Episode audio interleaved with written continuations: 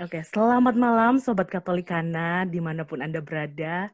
Hari ini spesial lagi karena Mbak Labeta bisa menghadirkan salah satu penyiar radio Katolikana hmm, super kece dan ahlinya para jomblo. Wow, siapa lagi kalau bukan Kang Jombat. Selamat Halo, malam. selamat malam. Halo Mbak Labeta, jumpa lagi. Iya, jumpa lagi. Bagaimana kabarnya, Kang Jombat? Sehat dan bahagia karena sudah tobat dari jomblo. Oh, alhamdulillah puji Tuhan ya. Oke, ini eh, sebelum mungkin kita mulai berbincang, mungkin bisa di-share dulu nih Kang Jombat tuh kalau siaran tuh hari apa aja? Gitu supaya promo sekalian nih. Saya untuk sementara itu Rabu dan Minggu jam 4 sampai jam 6 sore. Rabu dan Ya, Minggu. Oke. Rabu dan Minggu. Programnya ini Pokoknya khusus kalau- para jomblo ya. Jadi ceritanya kalau hari Rabu itu Kang Jombat mau mbak menemenin para jomblo-jomblo pekerja atau jomblo-jomblo kuliahan atau jomblo-jomblo sekolah. Programnya namanya Jomblo. Jumat belum masih lama. Nah, Oh iya, karena masih Rabu ya. karena masih Rabu. Betul. Iya. Eh, eh, terus kalau yang hari Minggu Iya. eh, ini aja kita share-share terhadap apa soal-soal kehidupan kita sehari-hari. Oh gitu, karena sudah melalui satu minggu, juga Hmm, mungkin hmm, banyak yang bisa harus- di-sharing ya, nah, betul. Harus siap-siap, besoknya harus ini lagi sehingga Sabtu Minggu kan ketemu sama keluarga, lalu kita harus berbagi cerita sama keluarga juga. Nah itu yang kita coba bicarakan, lalu kita udarakan berikut dengan requestan. Betul, siap-siap. Oke, itu ya berarti dicatat ya para sobat Katolikana. Kalau mau ketemu Kang Jombat, mau apa ya namanya sesi curhat juga boleh kan? Boleh. Boleh. Kalau cari jodoh di Kang Jombat ini boleh nggak nih? Boleh, saya Oh, punya boleh. kenalan banyak di paroki-paroki. Waduh, siap nih saya berarti antri dong. Ya, siap. Oke, oke Kang Jombat. Sekarang ini kalau eh, Kang Jombat ini kan sudah berkeluarga karena sudah jomblonya sudah tobat nih, Saya sudah tobat 20 tahun yang lalu, Mbak. sudah ahli nih sudah. Pakar. Oke, ini berapa ini apa anaknya Kang Jombat ini berapa dan mungkin sekarang sudah kuliah atau sudah bekerja atau sudah tuntas gitu. Saya, anak saya dua. Yang satu cewek, yang satu cowok. Ini yang besar itu masuk semester 3, Hmm, yang kecil baru masuk semester 1. Oh gitu, berarti baru lulus Sudah. tahun ini. Iya, betul. Angkatan Corona. Waduh sih. Iya betul betul betul. Ini apa namanya? Eh, program KB ya, dua anak cukup ya. Iya, sebenarnya sih waktu itu malah sebenarnya kalau mau belak-belakan ya pokoknya seke, apa istilahnya dipasrahkan pada Tuhan aja. Mau ngasihnya kapan terserah eh dilalah kok malah diurutkan ya sudah. Sudah berarti sudah rezekinya, sudah berkatnya ya, betul. Nah, karena sudah berkatnya sudah lengkap ya wis mandek gitu, Mbak. Betul betul betul. Nah, anak ke anak kedua ini kan baru saja wisuda. Kemarin itu proses pendampingan waktu belajar, waktu ujian di rumah itu perasaannya tuh rasanya seperti apa, Kang Jombat? Yang agak susah itu sebenarnya kan karena kebiasaannya tiba-tiba berubah. Kita bertahun-tahun du- dulu, apalagi zaman saya dulu kan, semua nggak ada itu yang namanya online-onlinean belajar di rumah apa segala macam kan nggak ada. Ya, betul Nah betul. tiba-tiba eh, masuklah pandemi ini, pandemi yang berkelanjutan dan menyebar ke mana-mana ini, tiba-tiba semuanya harus online, semuanya harus di rumah. Ya sempat kagok juga di awal-awal karena eh, si anaknya sendiri, anak saya Ali itu ini eh shock juga karena Iya, udah iya. hampir eh, hampir ujian tuh itu, hampir ujian Iya akhir. betul. Nah, kan pengumumannya Mas Menteri kan kemarin kan tahun depan nggak ada UN. Iya, eh, iya. malah diajukan setahun toh ini jadi Iya, sekarang betul, udah nggak betul. ada UN. Maju, ya betul. Jadi memang yang yang jelas kalau untuk apa eh, menemani yang pada belajar di rumah itu kuncinya cuma satu, sabar sama uh, masak terus-terusan nggak habis-habis. Oh ya, karena ini ya logika tanpa logistik itu nggak bisa ya. Nah, nah. itu dia logika kalau tanpa logistik, logistik itu hasilnya hampa. Betul. Jadi ngejos terus berarti masaknya ini. Iya dari pagi bangun tidur udah harus kan uh, tetap seperti belajar mengajar biasa ya pagi ya. sampai siang gitu ya. Jadi kalau pagi otomatis harus sarapan dulu. Iya. Kemudian jam-jam 9 sudah lapar lagi Nanti oh iya istirahat ya. Siang.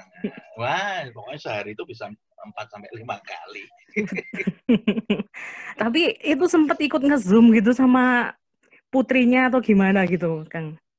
Kalau itu sih saya sih paling ini aja kayak karena kebetulan eh, kemarin kan yang besar kan sudah eh, semester jadi dia UAS UASnya kan agak mundur ya malah Iya. Kalau yang kecil itu kan uh, lulus SMA kan udah duluan. Jadi uh, saya sendiri nggak tahu sistemnya sekolah kemarin seperti apa, tapi yang jelas semua dikerjakan di rumah. Modelnya kayak proyek-proyek, hmm. lalu ada tugas-tugas yang dikerjakan gitu. Nah, setelahnya yeah. itu misalnya deadline-nya kapan, nah itu harus dari Berarti situ ikut, sih mereka. Iya betul betul. Ikut riwah juga ya kayak misalkan bikin video atau ngerjakan tugas, ujian gitu mungkin ikut riwah ya, juga pasti. ya pasti yang malah malah kalau sama anak saya yang kuliah di apa strategi komunikasi itu malah jadi bintang jadi bintang tugas-tugasnya itu. Oh gitu. Di artis di tugas-tugasnya. Ternyata mm -hmm. sudah anu dulu ya nih dipromokan duluan di. Di promo eh, saya, adiknya, maknya semua diajak. Giliran oke. Okay. Oke, oke. Sebelum kita mau berbincang lanjut lagi, mungkin beberapa ya. lagu ya. supaya uh, ini ya lebih rileks lagi. Mungkin ada lagu-lagu yang mengenang masa lalu. Ini nanti akan spesial Mbak Labeta putarkan di malam hari ini. Tetap di sini aja. Stay tune. Oke. Okay.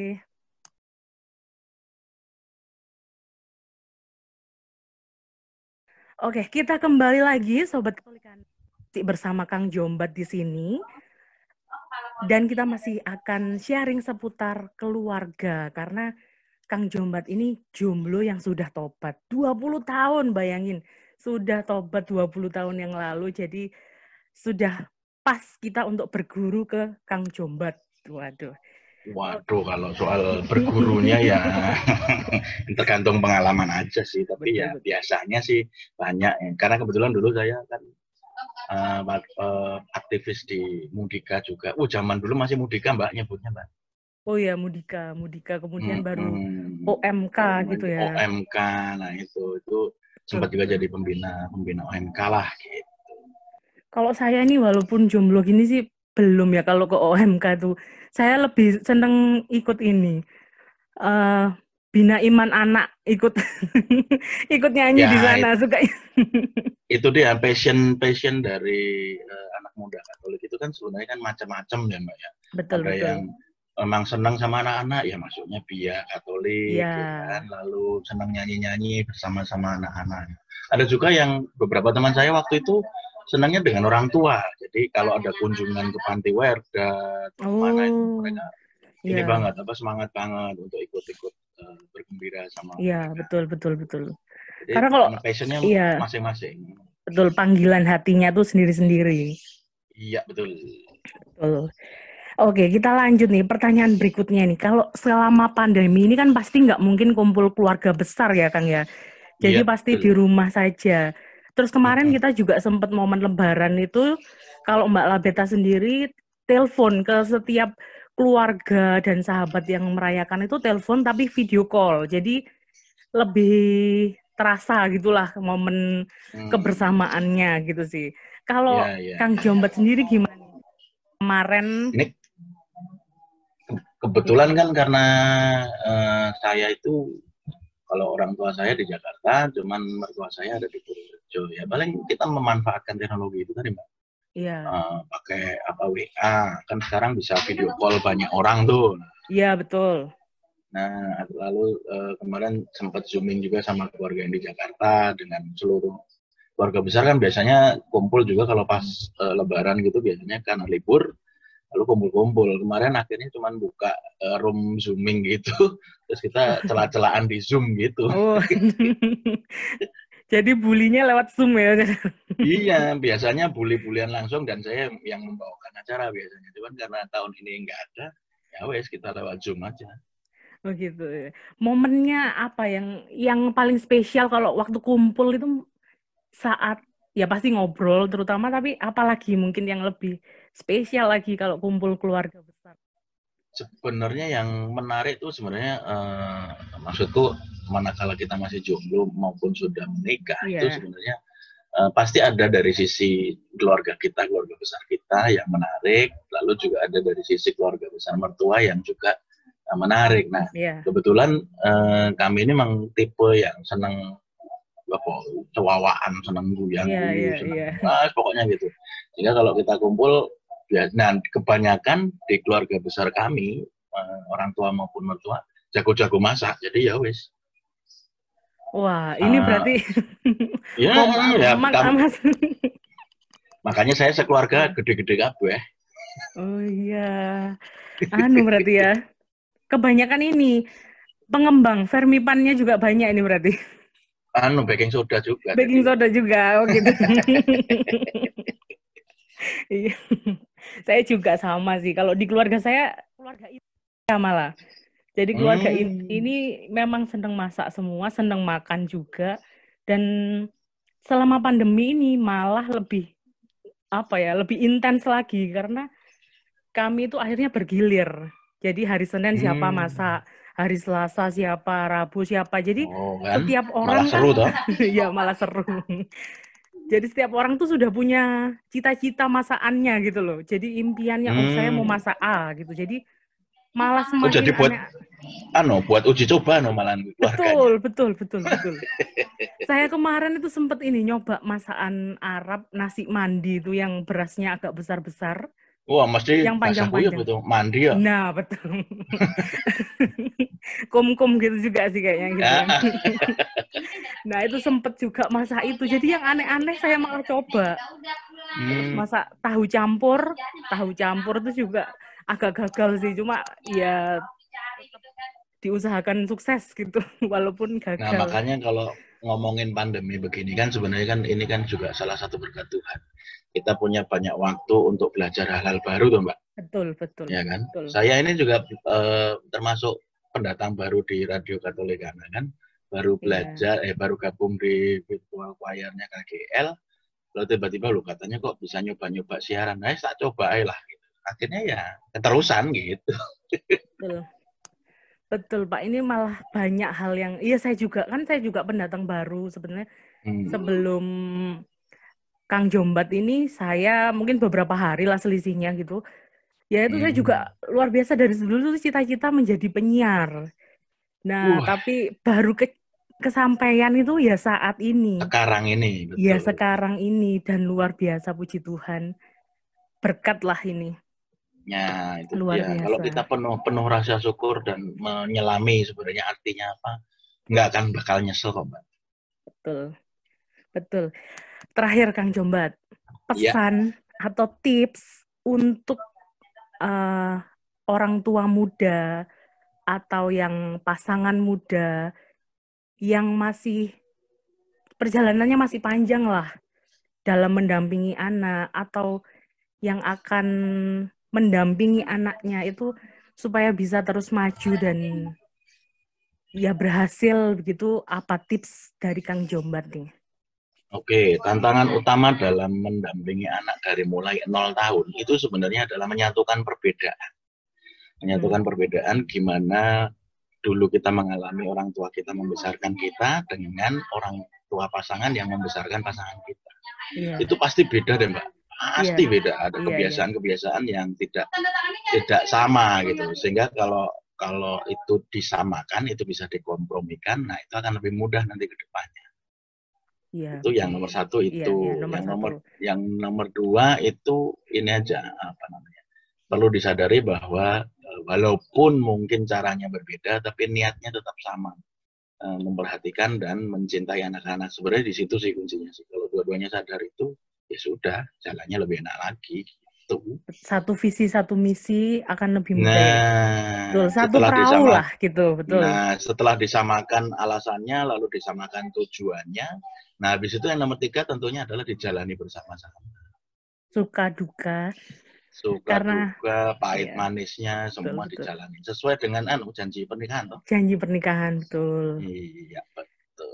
Menerima apa pun Kira-kira sih begitu ya. Iya, betul, betul. Ah, ah. Nanti kalau udah makin besar anak-anaknya, nanti akan ketahuan sendiri itu nanti hasil pendidikan kita bertahun-tahun seperti apa kalau anak-anaknya nanti sudah SMP atau SMA. Iya, betul.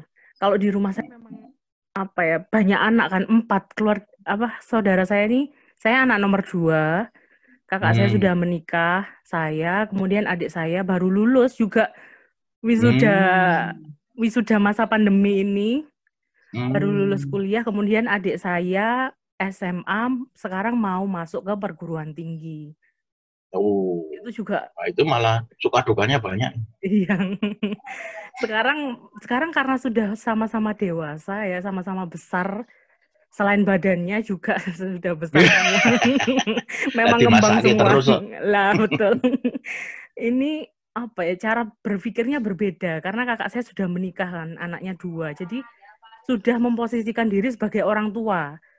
Betul, itu adik- dia. Adiknya yang tiga masih memposisikan diri sebagai anak. Jadi Iya, menyatukan betul. anak empat ini kembali itu juga ya kami saling ini ya diskusi dalam gitu sem- yang yang yang pusing pasti orang tua dari Mbak Lavita itu kayaknya.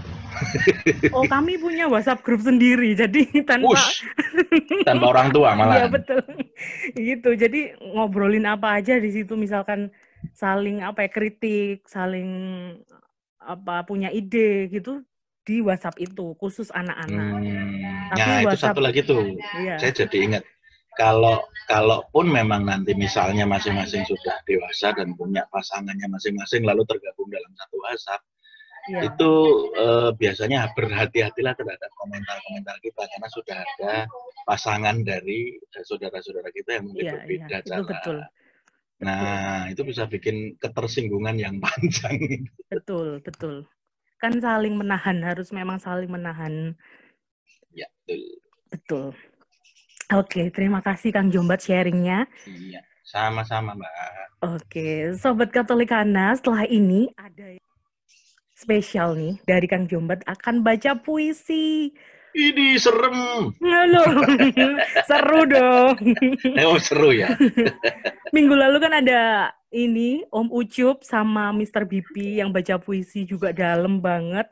Kali ini spesial ada Kang Jombat yang akan baca puisi untuk istrinya. Oke, kita saksikan setelah beberapa lagu yang berikut ini. Tetap di sini saja. Stay tune.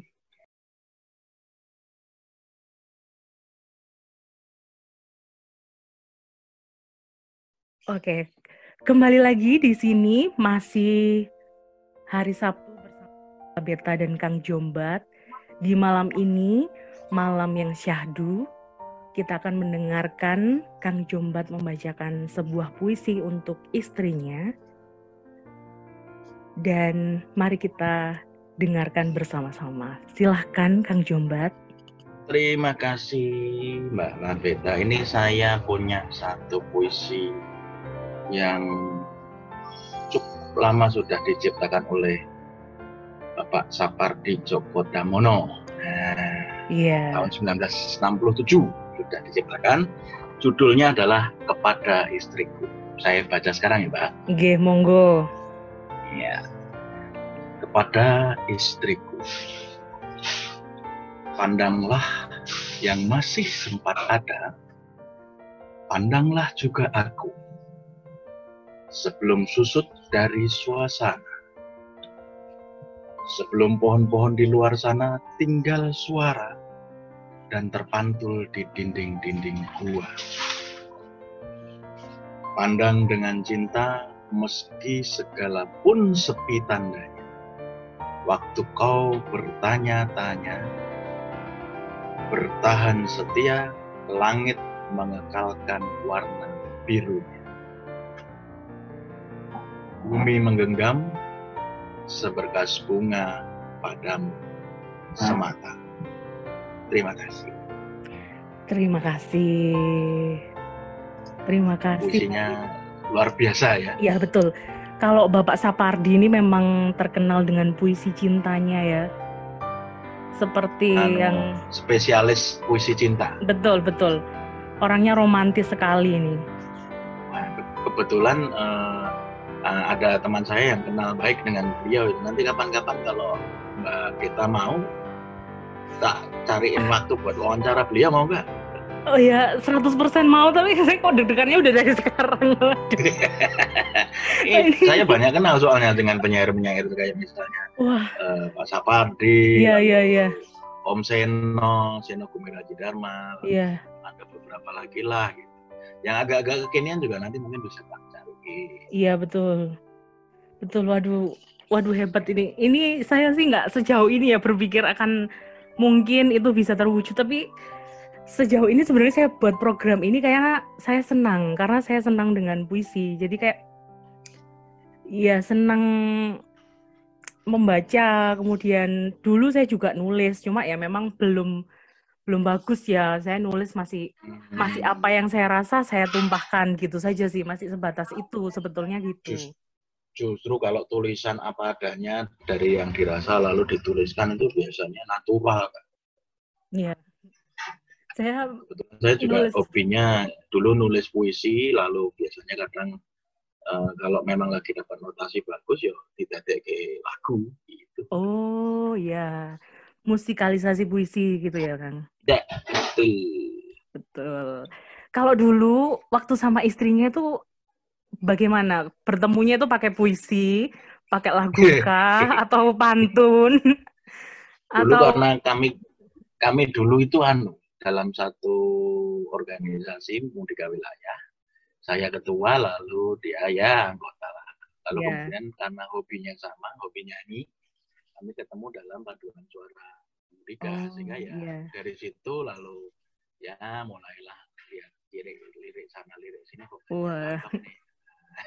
Pokoknya di di TKT aja pokoknya maju terus kebetulan eh, modal saya cuma bisa main gitar aja tapi dari gitar itu malah paling ampuh loh biasa gitar Nah, itu ya cewek-cewek luluhnya lebih cepat Iya ya, katanya begitu sih. Tapi saya waktu itu belajar main gitar bukan untuk itu sih. Kebetulan dulu belajar main gitar untuk ngamen. Oh. Tapi Ya, ternyata arti- itu bisa mendapatkan Iya. Sang istri. Mungkin tergantung ininya juga ya dalam rangka kita belajar main gitar itu. Kalau memang main gitarnya lagu-lagu yang ya dulu saya soalnya waktu belajar main gitar kan lagu-lagunya bangsa Metallica, lagu rock gitu ya.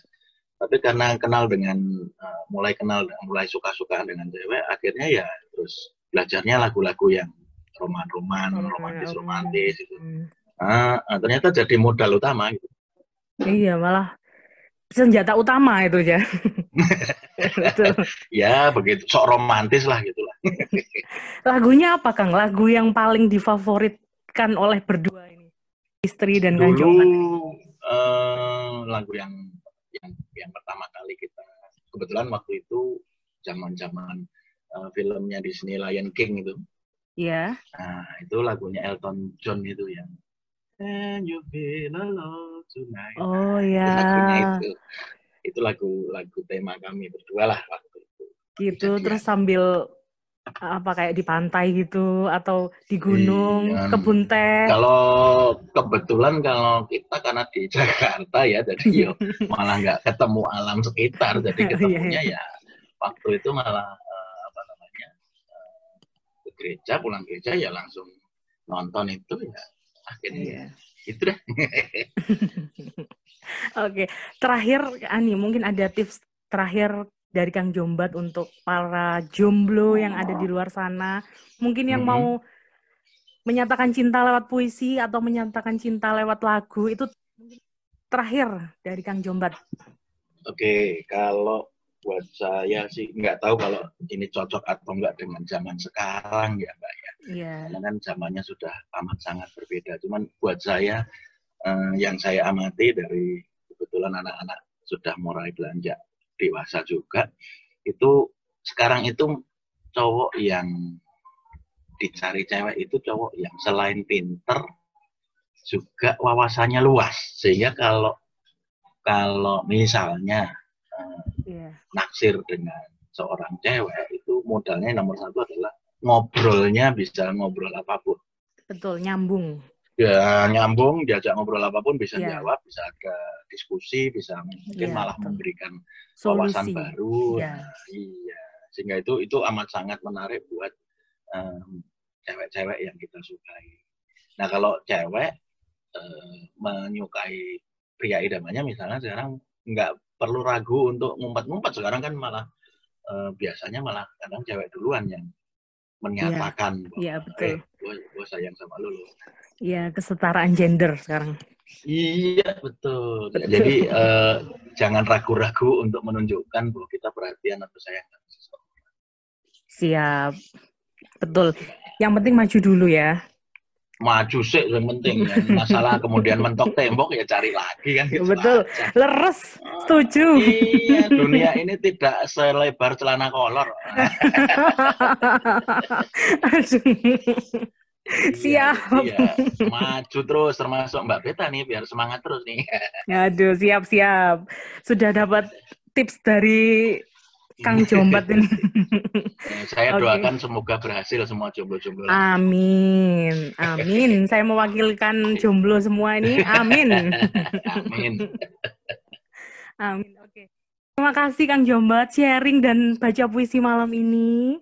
Sama-sama Ya, semoga sehat selalu. Amin. Salam Mbak untuk keluarga. Juga buat uh, keluarga besarnya Mbak Lamita salam dari saya Kang sahabat, juga untuk semua jomblo se-Indonesia atau semua pasangan muda, keluarga muda se-Indonesia. Yang penting salam damai dalam kasih Tuhan. Amin. Terima Amin. kasih. Nah, Sampai jumpa di kesempatan berikutnya. Siap, siap, siap, siap, siap, siap. Dengan puisi yang lain ya. Siap, siap. Ya. Saya juga siap. Oke. Oke, terima kasih. Sampai jumpa. Selamat malam. Malam.